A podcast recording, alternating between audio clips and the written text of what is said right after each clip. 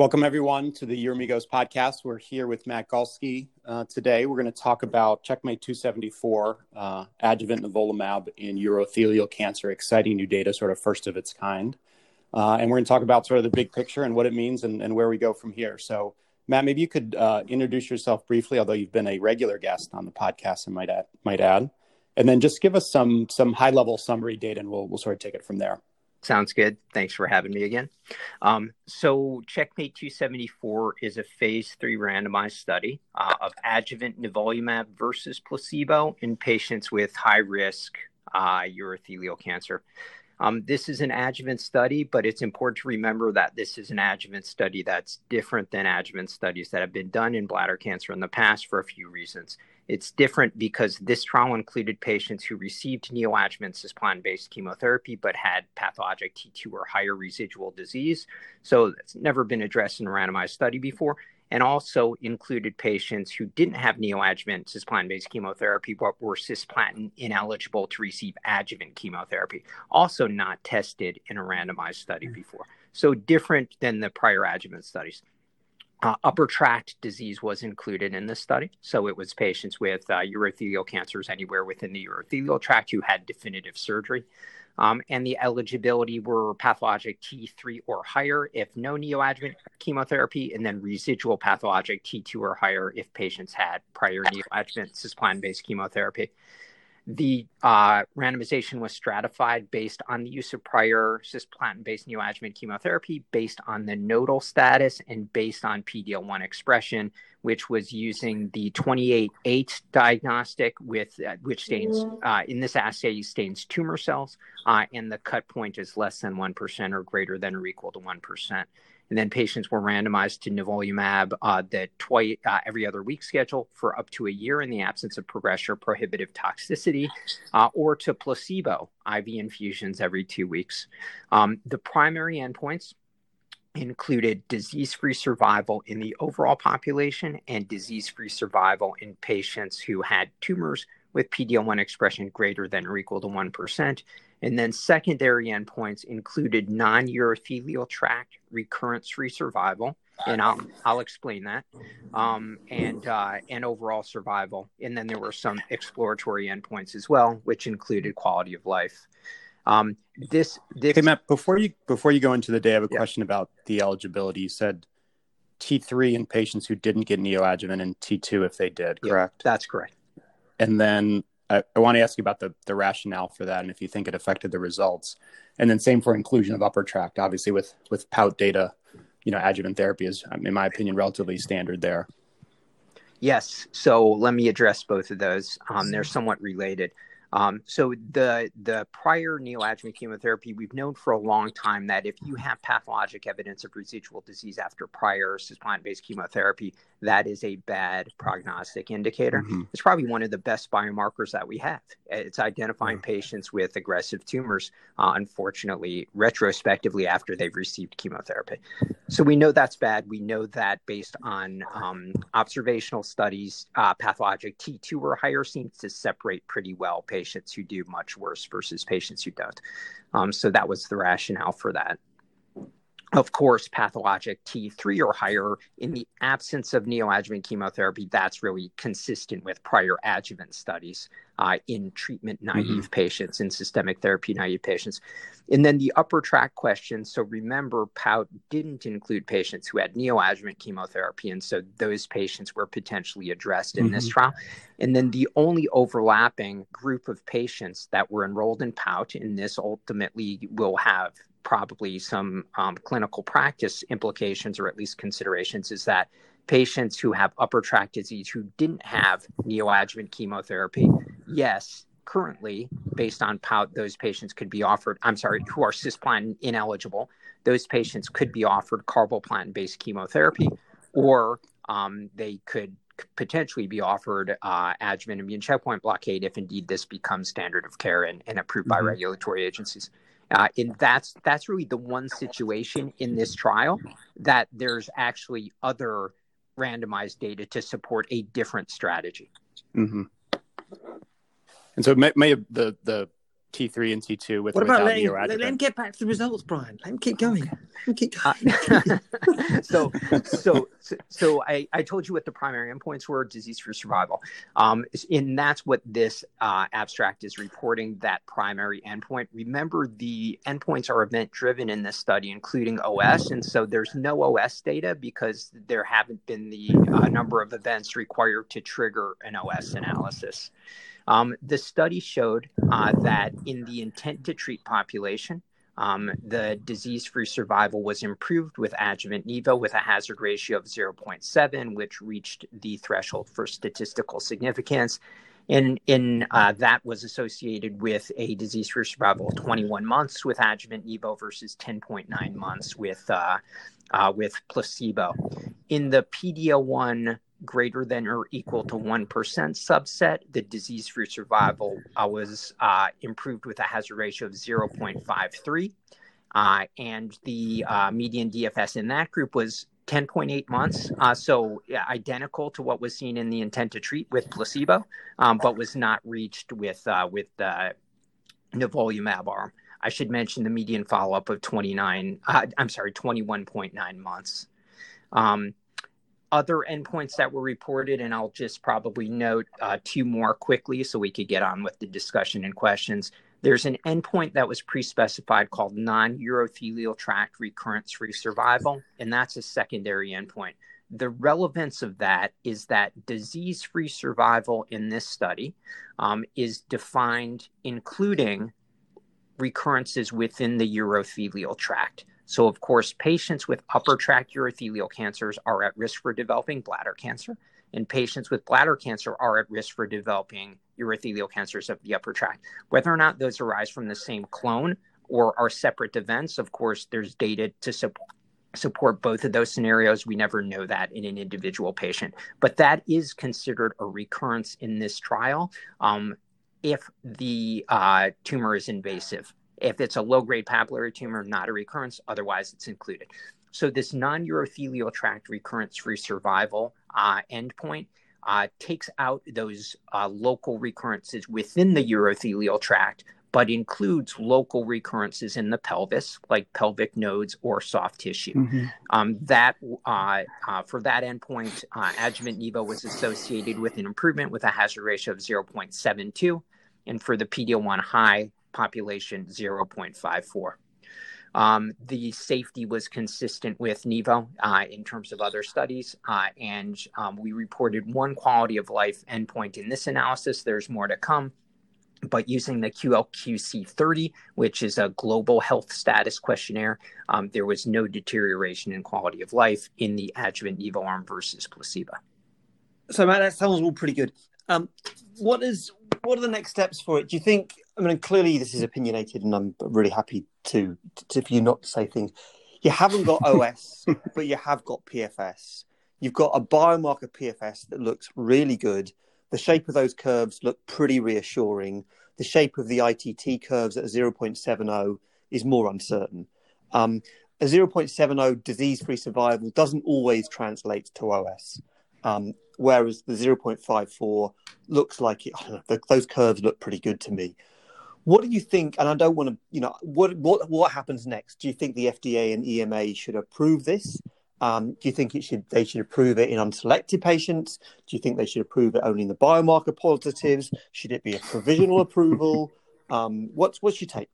Yeah, so I think obviously great questions, and I, I won't pretend I, I, I, won't pretend to uh, to be able to um, re- read into the all of the thought processes that go on from a regulatory standpoint. what what I will say is that um, you know this in not to minimize the impact of other solid tumors and the risk of recurrence and the anxiety, not to minimize that at all. But this is urothelial cancer with a risk of recurrence of 60% in these patients who are randomized to placebo. And we know that patients who recur, particularly those patients who recur outside of the urothelial tract, unfortunately have very poor outcomes.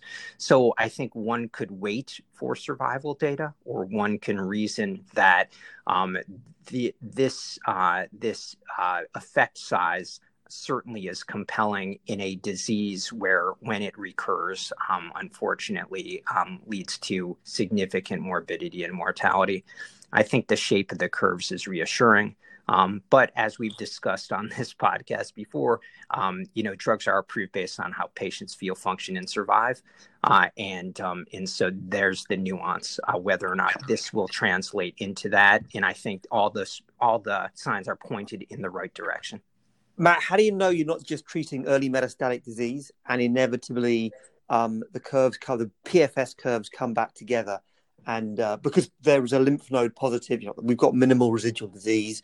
Um, and that's not doesn't always represent visible lymph nodes on CT. Some patients clearly are going to be cured by surgery alone, maybe forty percent.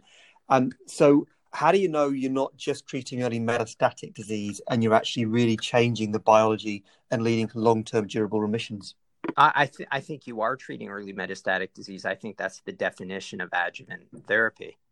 Um, and the question is the real question is are you treating early metastatic disease and eradicating it and or changing the natural history of that process with early treatment or not um, and i believe the survival curves are compelling enough to suggest that you are and that's always the question is are you curing people who otherwise wouldn't have been cured as opposed to just delaying the whole group yeah and i think that right. uh, that's absolutely the, the the right the right question to be a- asking and i think it can't be answered definitively right now but right. i think all the signs right. are pointed in that direction now matt i did a twitter poll the other day Always dangerous. Well, I'm going to. I don't know who replied to the Twitter poll. I don't want any rude comments from you about about this, but or indeed about my my failing Twitter account. But um, but what a three? We had about 320 people replied. Who knows they are, who they are? Um, not all friends and family. Tell me, um, the 70% of people felt that OS was needed before it was changing practice. They obviously hadn't seen the results, but I benchmarked off the EORTC study that had a PFS, I think, of 0.4 and an OS of 0.75 and and and and so there was a feeling it needed to be better than that, or it needed to have OS. What's your what's your feedback to those three hundred or two hundred people who felt this was premature? So I, I, have several opinions about that, but one of them is one one of them is that I think oftentimes we say things very differently than what we do when a patient is sitting in front of us. So I think, you know, uh, probably a little bit of a grain of salt is needed in terms of polls like that. Um, and why can I say that confidently? I mean, we just brought up the fact that POUT is considered a standard of care. POUT is based on a primary endpoint of DFS. Mm-hmm. Um, and so I, I I cannot imagine why adjuvant chemotherapy showing a DFS benefit would change practice. But adjuvant immune checkpoint blockade, where in the patients that I treated on this study, I could not tell who was getting placebo or not. And clearly, bad things happen with these drugs. So I wouldn't minimize that. Um, but this is a different therapy than adjuvant chemotherapy. Um, and if it changes practice in upper tract disease uh, based on POUT, I think that you know the same sort of criteria apply here. And then uh, I, Remind me, what was the DFS uh, hazard ratio in POUT? I don't remember. Uh, I think Tom just said it was it was zero point five or something like that. I thought it was closer to zero point six. I think it's zero point five. I, I, I, can check it. Yeah. Okay, so about the biomarker positive here, about um, About the same. And, and I, yeah. I, and I would say the shape of the curves are a little bit different too. But but that aside, yeah, clearly the eh, the latter portions of these curves are not stable, and so you know that that yeah. has to be taken with a grain of salt. And then the last comment that I would make is that you know I started by saying that this is a different population than the adjuvant studies that have been done in the past. So this is not the EORTC study. This is a completely different patient population. These patients would not have been eligible for that study. Um, so this is uh, a population of patients for which we don't have adjuvant treatment options. And then the final point is that in the ORTC study, DFS was a secondary endpoint.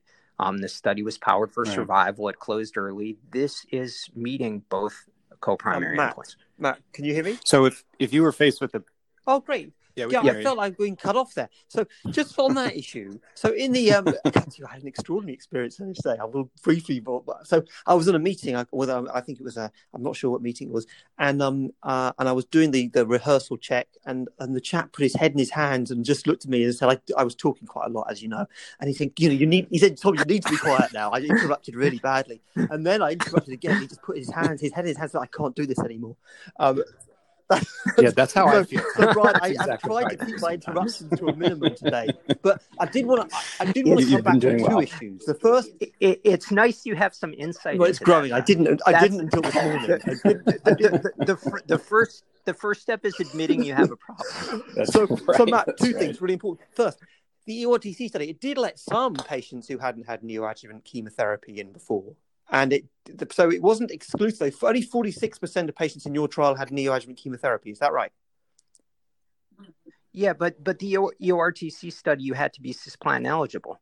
So this study did yeah. not treat any patients who were cisplatin eligible uh, in the adjuvant setting. Uh, unless they refused cisplatin-based chemotherapy. But but but but, uh, but, the biology of the disease is probably not altered hugely about whether or not they're eligible for cisplatin-based therapy. Is that fair? Uh, that that's right, but but again, that so these patients would not have been eligible for the ORTC study, and so we don't have a we don't have a, a, a, a data set uh, for comparison. But it doesn't mean it wouldn't have worked or would have worked.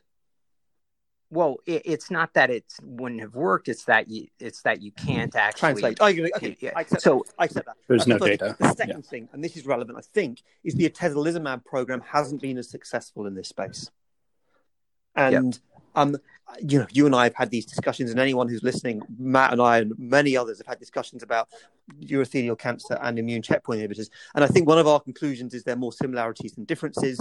And uh, and and you know, the question I you know I need to put to you, I guess, is in the um, in the atezolizumab study, the hazard ratio and the biomarker positives were 1.01. Now I can totally explain that. I'm happy with that. In that biomarkers behave differently, and that was a problem. Um, and it could be a biomarker issue. But in the ITT population, the hazard ratio was 0.89, which doesn't look great um, and clearly is negative. And so these are quite different from each other. Do you have an explanation for that? So I think there's a few hand waving explanations, and one that's been raised a lot is you know different baseline characteristics, and I'll, I'll, accept that there's probably some of that going on. But you know I think one of the nuances that warrants discussion because it's important for how we design studies in the future. So in IMvigor 10, um, the patients who uh, who um, in the sort of disposition uh, who we don't have who are categorized as uh, coming off prior to recurrence or survival endpoints. Uh, in the other category, quote unquote other, that's 20% of patients in the in the um, observation arm, and 10% of patients on the atezolizumab arm. Um, we'll see what this is in in 274, but it's it's about five percent. Um, so we're seeing a differential early dropout of patients randomized to observation on IMvigor 10 by 10% compared to the atezo arm. Uh, that's that's potentially informative censoring, uh, which is yeah. which has the potential to really impact these Matt, curves. The, the, wait, wait a second. Why I've would got a really be? good point here. Why? I've got, I've genuinely got a good question. Seems unlikely, but go ahead. Matt, the progression-free survival of the placebo arm in your trial was, or the study which your group did, was 13.7 months, and in the atezo arm, in the, the, the control arm, the atezo arm was 19.4 months. So that suggests that you've got the control arm doing, sorry, it's not 19.4, 16.46. So the control arm in in uh, in the two trials is performing slightly differently. Is that fair? Yeah, so that that's totally my point, oh. right? So say you're say say, say, say, you're, say, say you're a patient uh, and you have bad pathology on your cystectomy specimen, and you enroll in this randomized study, and you're randomized to observation, and you say, "I don't want observation," uh, and and you drop out say that that is disproportionately impacting patients with the really bad pathology. So the only patients who aren't early censored are the patients who have pretty good pathology and they say, yeah, I'd follow up.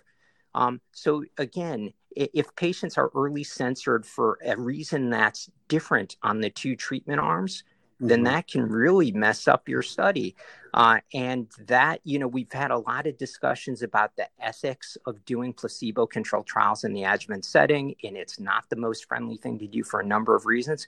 But I do think we have to pause and, and think about how this might be impacting our studies. Um, my, my last question is my last question. What effect does that have potentially on your survival signal? Do you think that the fact, that because of course the atezolizumab study also didn't show a survival signal um, on their randomized patients, and I'm guessing that that do you think that that will will fa- increase the chance of you having a significant survival signal, or has all you managed to do is just look at is to find an accurate disease-free survival, and you end up with the same survival curves in the in the future? No, I mean I, I think that if, if if depending on the nature of early dropout, if you if patients withdraw then, and you can't follow them for survival, then it could potentially impact that endpoint as well. Right, Brian, you got a question? One last question. First of all, congratulations. Yeah, we should both say that, and I think it's um, terrific, and I agree with what you. Stop interrupting me. it's great. It's it's great data. You know, positive phase three, especially in this setting, aren't a dime a dozen. I think it will impact practice somehow, some way, maybe to be determined. But but congrats. So my, I want to go back to the upper tract question. Sorry to focus on a maybe a more rare subset, but let's assume it gets a, that Nivo gets approved.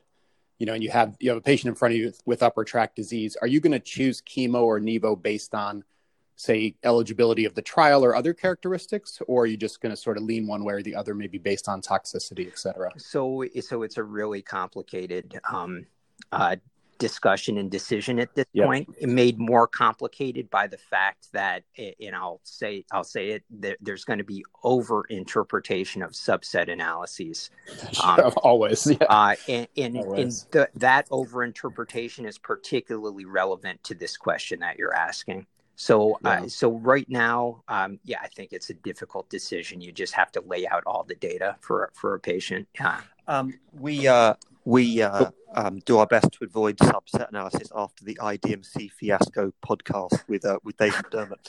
Um, um, Matt, look, what a great result! Number one, uh, congratulations to everyone involved. And I can see the authors and the team has done a, an amazing job. Number one. Number two is I think it's super important because the atezolizumab data did suggest to us that actually this whole movement into this perioperative space was was you know a bit futile. And I think this data contradicts that. And we've got five or six other really exciting trials in this space, some neoadjuvant studies, some combination trials, even an EV study going on. So I think it just re-energizes this space. And you know, you guys need to be congratulated for a fantastic job.